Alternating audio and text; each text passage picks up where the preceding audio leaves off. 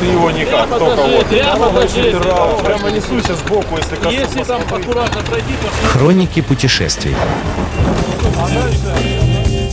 Доброго дня всем слушателям Моторадио. В эфире мотопрогулка выходного дня и я Наталья Луковникова. Сегодня не совсем обычный рассказ, потому что речь пойдет не об одном конкретном здании или какой-то заброшке, а о целом острове. Об острове Густой, который находится в Выборгском районе Ленинградской области в двух километрах к западу от города Высоцка и в семи километрах к юго-западу от города Выборг.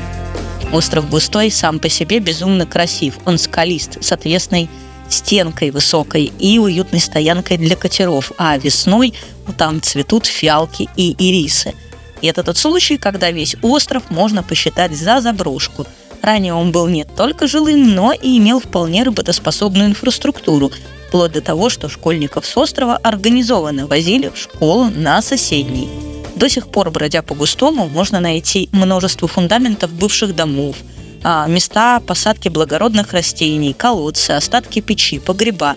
А также в этом месте проходила линия Маннергейма, и на острове до сих пор есть остатки редутов. А еще это геологический памятник природы регионального значения остров Густой площадью 54 гектара. И вроде бы это самый маленький геологический памятник в Ленинградской области.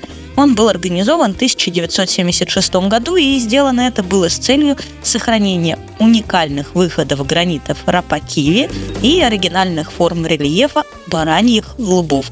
Поэтому, кстати, на острове вообще-то нельзя разводить костры.